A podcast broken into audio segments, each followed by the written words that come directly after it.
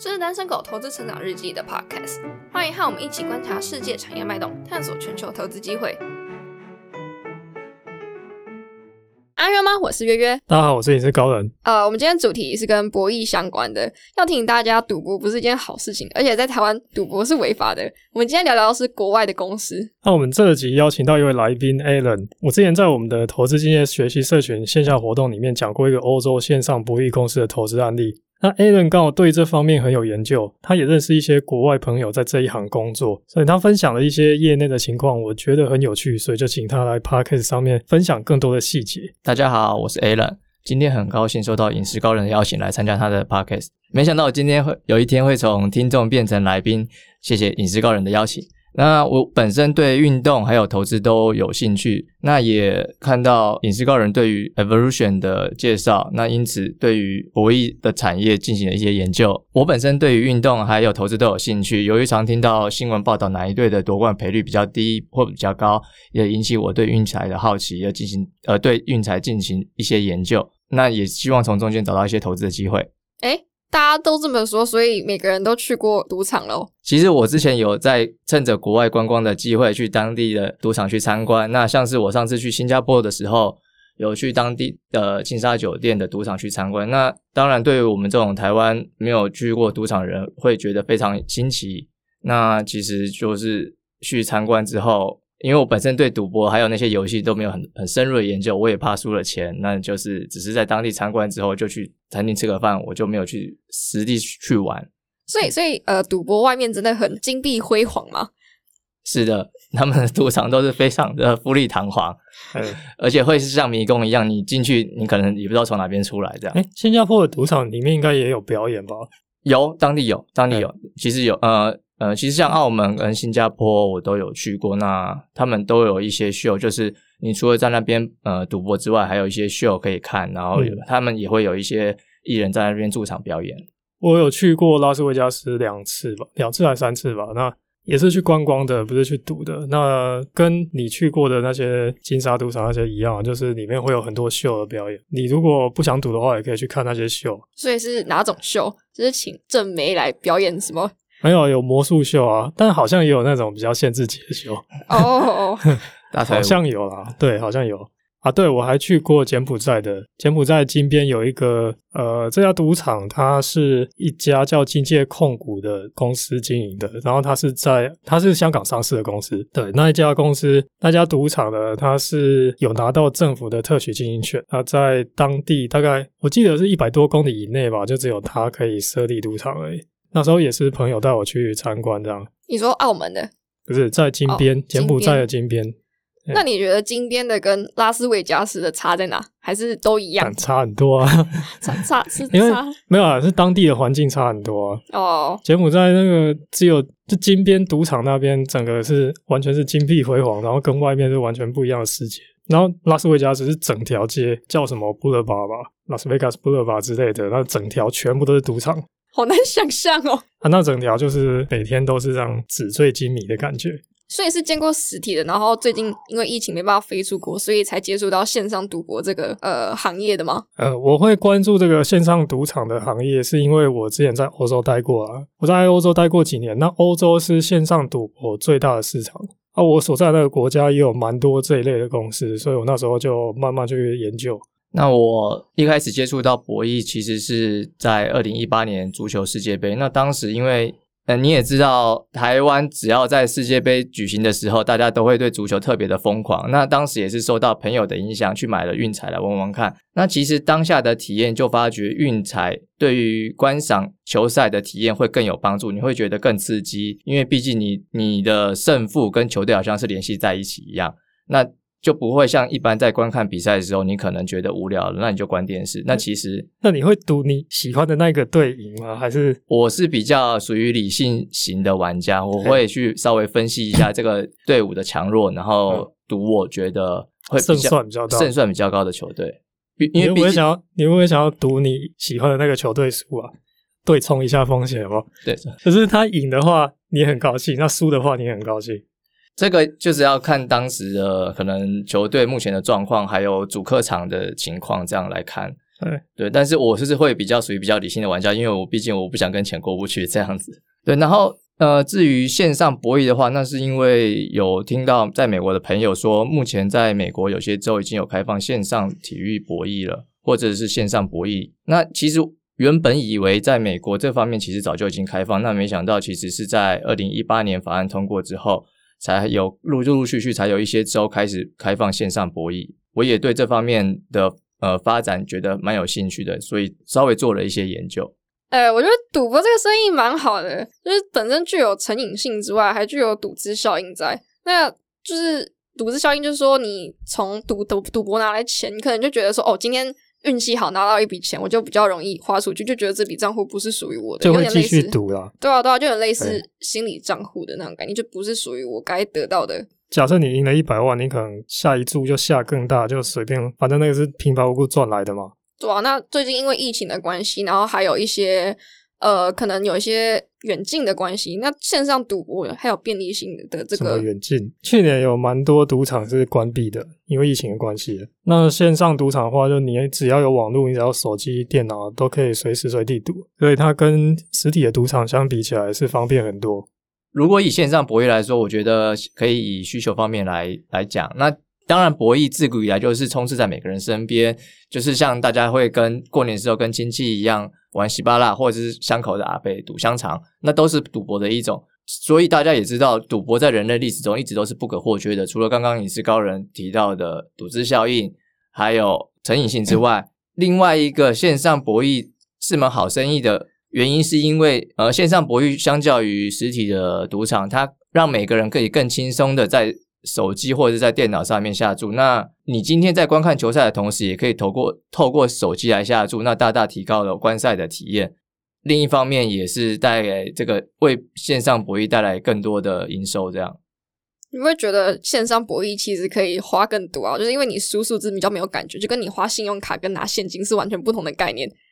我我不知道，因为我都没有玩过，就是很好奇，在输数字的时候，你会不会跟实体的时候你拿钱出来是完全不同感觉？你可能线上你会越下越大，嗯，但是一般线上博弈的话，它是需要呃玩家先去存钱的，所以其实呃对玩家来说，其实他也会知道说这个是从从从他的账户里面扣钱。哦就不会像呃信用卡一样，就是就是后面再还这种感感觉这样。是的，我们刚刚讲到线上博弈嘛，那线上博弈的上下游跟整个的商业模式，应该跟实体是完全不一样的吧？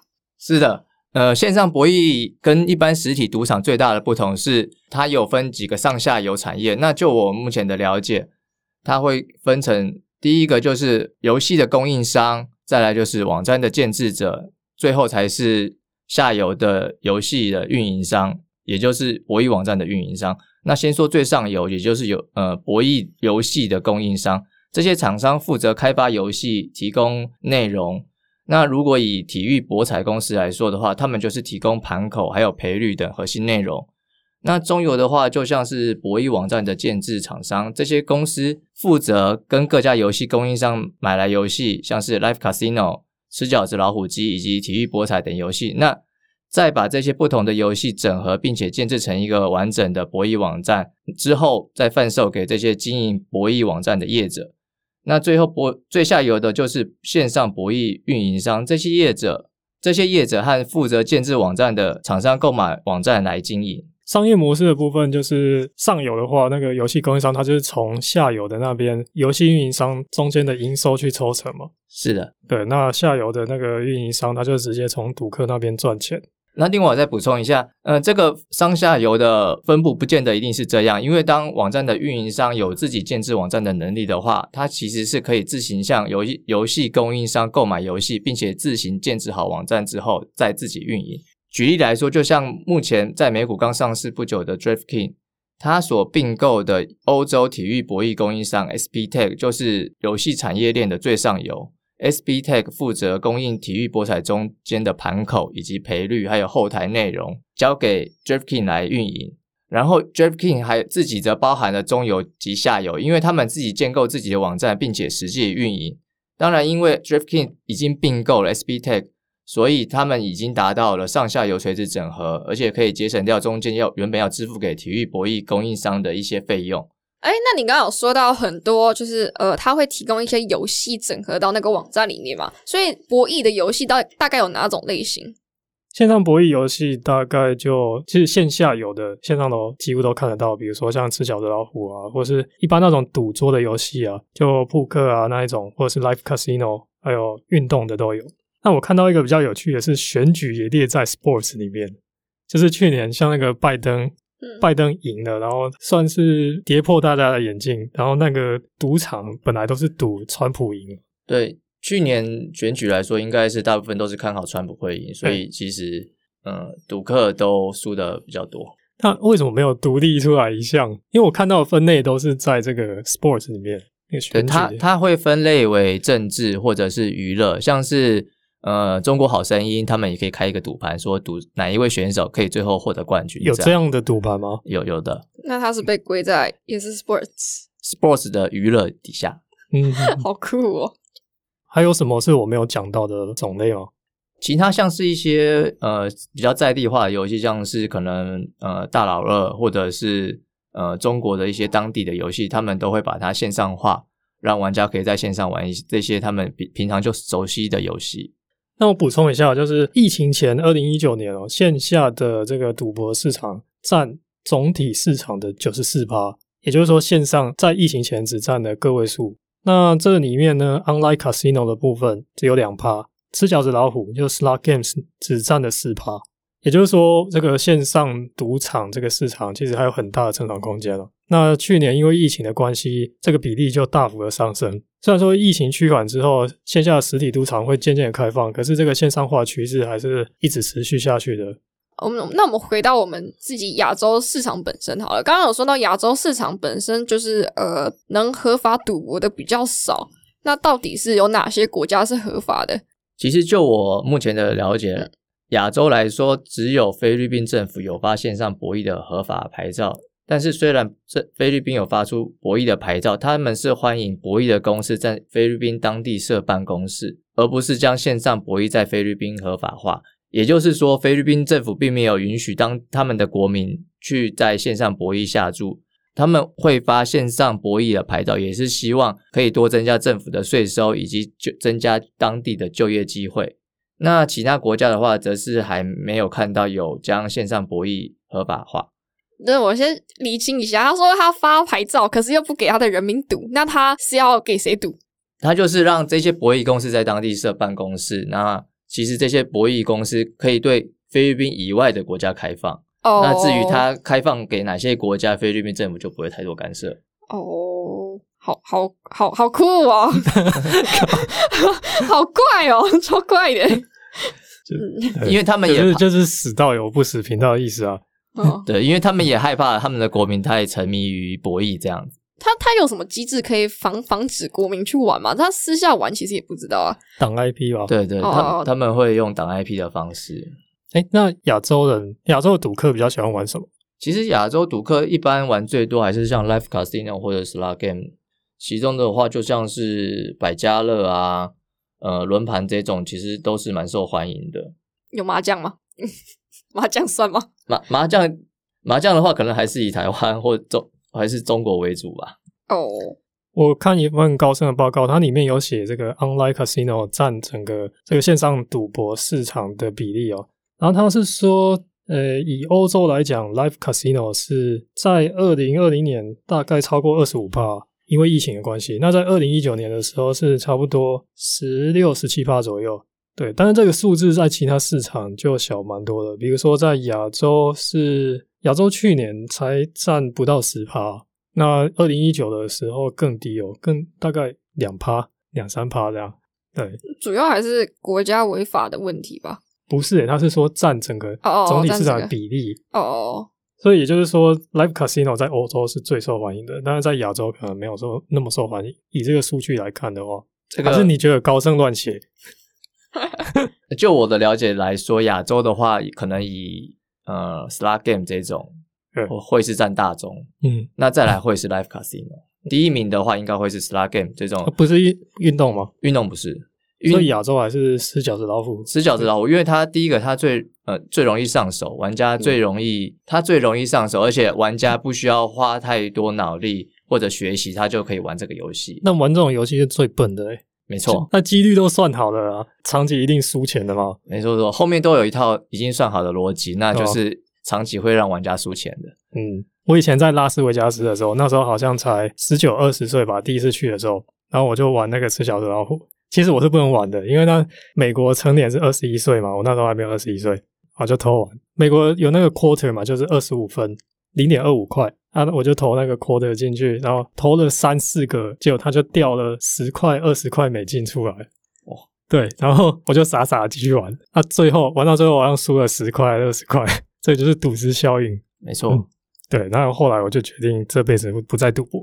那你上次还是签了乐透。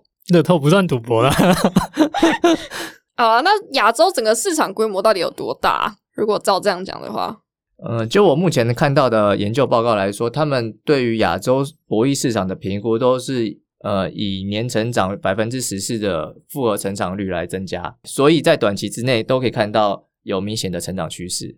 亚洲目前有哪些上市的线上博弈公司啊？目前我看到已经上市的博弈公司来说，通常都是以实体赌场为主。那像是澳门的永利，或者是呃澳门博彩控股，呃以及以及金界控股这些呃实体赌场。那线上博弈公司在亚洲上市，目前好像还没有看到。还是其实亚洲的线上博弈公司都是违法的？对，因为目前在亚洲这些都还是处于灰色地带，所以我想他们要在短期之间之内上市，应该是还没有办法达到。但我很好奇，每次广告都在那边发发发的那个、那个、那个、那个是嗯博弈游戏吗？就是什么？哎、嗯什么麻将？什么麻将？啊？什么？呃，它算是规避法规的一种游戏啦。那其实你可以赢得一些奖品，那之后可能再以某种方式去，就它不是用现金赌的，它是用什么？比如说你买点数之类的吗？对，它是以买点数，那最后可能会获得一些呃点数当做回馈。哦，它可以换钱。是的，好然后换钱就是用比较呃灰色的方法去让你换成现金，这样没错，越讲越尴尬。因为我真的没有，我自己没有玩，哦没有没有玩但是我我要看什么大概知道什么发你娱乐城什么之类的。我们讲完亚洲这个市场比较小的部分，我们来提一下比较盛行的欧美地区好了。那现在欧洲跟美洲的大概市场概况又是长怎么样？我先讲欧洲的部分好了。欧洲前几年在比较早期，它其实跟亚洲一样，就是很多都是没有立法监管，比较灰色的。那现在呢，越来越多国家开始去立法。那线上赌场它需要拿到执照才能够经营，那这个会导致两个可能结果。第一个是本来诶你没有什么进入障碍，那现在有多了一点进入障碍，可能对小公司来讲会比较不利。那第二个呢，就是你如果要进到新的一个市场，你要你必须要先拿到执照嘛，那这个会比较麻烦一点。所以有些比较大的公司，它可能就直接并购当地的小公司，然后借此拿到牌照，它就省去了一个麻烦的步骤。所以它的产业集中度可能会变得越来越高。那像 Evolution Gaming，它去年并了一家公司，那今年又决定要再并另外一家公司，不过不是欧洲的，它并的好像是澳洲的。你不是反对他并那间公司吗？对啊，我是不喜欢他并那一家公司。那 Evolution 等一下再讲好了。先讲美，那那讲美洲，嗯对对对，美国的话，就我目前的了解，美国线上博弈也是从二零一八年 PASPA 在美国最高法院驳回之后，才开始有各州陆续开放线上博弈。那这边要说明一下，线上博弈跟呃一般实体通路可以买到的运彩是不太一样的，因为呃实体运彩可能在之前就已经有开放，但是线上博弈最早开放线上体育博弈的是纽泽西州，在二零一八年的第三季开始开放。那之后有陆续其他十四个州也开放了线上体育博弈。目前在美国总人口大概是百分之二十七。那我们也可以看到，在北美四大职业联赛基本上都跟这些体育博弈公司有不同程度的合作关系。相信大家也在最近的赛事可以都可以看到越来越多线上体育博弈公司的广告。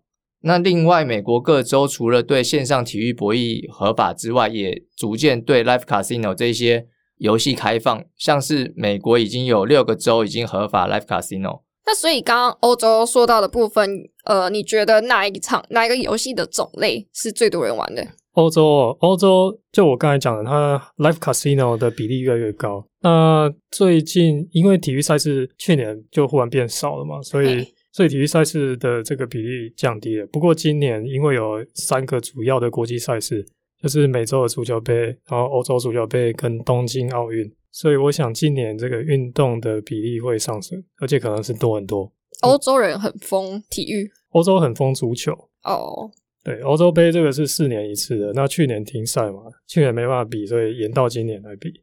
那美国呢？哪一个？其实足球在世界各国来说都是最热门的体育项目，不管是是在亚洲或者在美洲，我看目前的数据来说都是足球排名第一。那再来可能就是呃第二个可能是篮球或者是棒球，那就或以每个国家他们喜爱的体育项目为主，但是足球通常都是在第一名的位置。那我们也一样来讲一下欧美有哪些上市的线上博弈公司吧。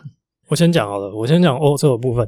那这个是我自己有在关注的、啊。第一个是 B to B 的，就是它是游戏供应商，它供应游戏给线上网站、线上赌博网站。那这家公司叫 Evolution Gaming，它厉害的是它的，它很会做它的游戏。那它在 Live Casino 这一个领域是，他已经经营非常久了，他算是先行者，就是最开始做的应该是他。那他连续十一年获得最佳 Live Casino Provider 奖，他的产品是非常的受欢迎的。他的商业模式就是提供游戏给这些线上赌博网站，然后透过他们从赌客那边赚来的钱来抽成嘛。他们会需要去建这个 studio，就是弄一些赌桌，然后再加一些摄影设备，然后就做成像线下赌场那种感觉。那这个商业模式好的地方在于说，它的固定成本和边际成本都不高。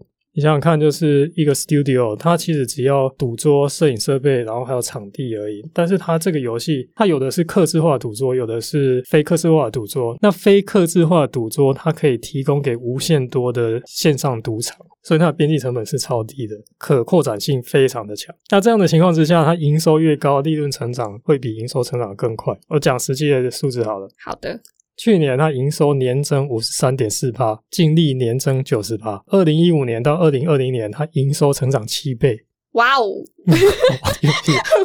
微信呃，最近高盛出了一份报告啊，呃它的目标价是一千五百，现在是多少？那大概一千四啊。可是它出的时候没有那么高，哦，那你觉得如果你要看这家企业的话，是哪一款游戏让你觉得哦，这个一定会爆红？Live Casino 没有那很多种游戏啊，就是有没有你觉得 Live Casino 哪一款你觉得是最吸引人的？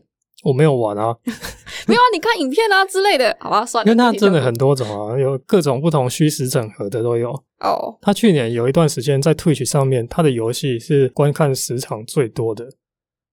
嗯，好，对，所以从这里就可以看出他有多受欢迎。感觉不到。好，呃，我记得我有拍个 YouTube，有兴趣的可以去 YouTube 看啦。嗯，那啊，对，还有另外一家，另外一家我有关注，就是叫 Kindred Group。那它是 B to C 的，就是它是线上网站，它是线上赌博网站。它这个线上赌场呢，它大概接近有一半的营收是来自于运动类的，那另外一半是就是那种 casino 类的。那它现在正在刚进入美国市场，可是它现在从美国来的营收大概也才三趴左右，两三趴、三四趴这样，还占比非常非常的小。它在美国上市没有，它在欧洲上市，哦它是欧股。嗯不过它进入美国市场，因为美国现在开放了嘛，嗯那很多欧洲的这些线上赌场都想要去分一杯羹。所以等于是它是跟 Evolution Gaming 是完全不同种类型，它它是 B to C，它是 B to C，那 Evolution 是 B to B，不不，我是说游戏的种类。它也有 Evolution 的游戏啊。哦，没有，我是说，你说 Evolution Gaming 大部分都是 Live Casino 比较嗯有名，那它是就是 Sport 比较有名，那你觉得他们两个会发展成 就是差不多大的规模？可能对啊，你在跟我笑，听不懂啊？不 算了是啊，这就不同类的公司啊。好吧，Kindred 它它上面也有 Live Casino 的游戏啊，我知道啊就是它 Live Casino 下面几乎都是 Evolution 的游戏。好，那 Kindred 这两家公司今年都涨蛮多了，其实从去年开始就涨蛮多的。接下来催化剂对 Kindred Group 来讲，就是刚才讲的，今年有三大主要赛事啊。那尤其是欧洲杯啊，欧洲杯足球赛到时候一定是在欧洲造成很大的轰动。那现在可能这些赛事都不会开放观众进场，观众只能在家里看嘛。那他可能边看就边用手机来赌博这样，所以说不定今年的业绩会很好，这是一种报复性消费嘛？也算吧。那我们换讲一下美国的公司吧。美国的话，因为他们美国开放的时间比较晚，所以其实目前在经营线上博弈的公司大概是有两种。一种的话是实体的赌场上市公司，他们跨足线上博弈的产业，像是米高梅或者永利这些赌场，他们本身就是已经上市的知名赌场公司。那随着美国各州开放线上博弈之后，他们也开始推出自己线上博弈网站以及 APP。跨足线上博弈的事业，那这个是属于比较传统的赌场类型。另外一种上市的公司，则是比较纯的线上博弈公司。这些公司主要都是以 Daily Fantasy Sports 起家的公司，之后发展成线上体育博弈公司。那比较在美国比较知名的 Daily Fantasy Sports 公司，以 DraftKings 还有 FanDuel 为主。目前在美国上市的有 DraftKings。DraftKings 是在二零一一年才成立的。那一开始的产品都是以 Daily Fantasy Sports 为主。那直到二零一八年之后，才在纽泽西州上线他们的体育博弈 APP，还有 Live Casino。那并且他们也已经在去年的四月以 SPAC 的方式上市。另外，它最主要的竞争对手则是 Fundo。那它其实是属于在欧洲的体育博弈集团。Flutter 底下所有，Flutter 是一家在伦敦上市的体育博弈集团，不知道影视告人有没有听过这家？有有，他们其实底下也有蛮多的体育品牌，像是 Bayfair 啊、Poker Star 这些。对，这一家蛮大的，它最近股价我记得也蛮涨蛮多的。没错，因为最近线上博弈真的是很蓬勃发展。嗯。那其实我觉得，呃，像 DraftKings 啊或者 Fundo 这些公司和传统的赌场公司最大的不同是，他们有背后有一群以 DFS 为主的呃体育爱好者玩家，因为他们因为他们已经在 DFS 领域经营的蛮久，那也累积了许多喜爱体育的玩家。那其实可以想见的是，这些玩家很容易被引导到他们体育博弈的 APP 来下注。那我想这是这是相较于一般赌场所没有的竞争优势。那目前也可以看到，在美国线上体育博弈的话，还是以 DraftKings 还有 Fundo 他们的网站是最受欢迎的，市占率应该也是相当高才是。那你自己有买 DraftKings 吗？你说股票吗？对啊，嗯，有小买一点，但我知道像那个 ARK 就就买蛮多的。那我们现在博弈就先讲到这边。最后提醒一下大家，十赌九输哦。与其当赌客，不如当股东。有问题都可以五星留言告诉我们，会在下一集的节目回答你。想了解更多投资知识的话，可以到我们的 FB 粉丝页“单身狗投资成长日记”按赞哦。以上就是我们今天的采访，大家拜拜。如果喜欢我们节目的话，请帮忙留下五星好评，在 Facebook 和 YouTube 搜寻“单身狗投资成长日记”，可以找到更多丰富的内容。感谢您的收听，我们下期再见。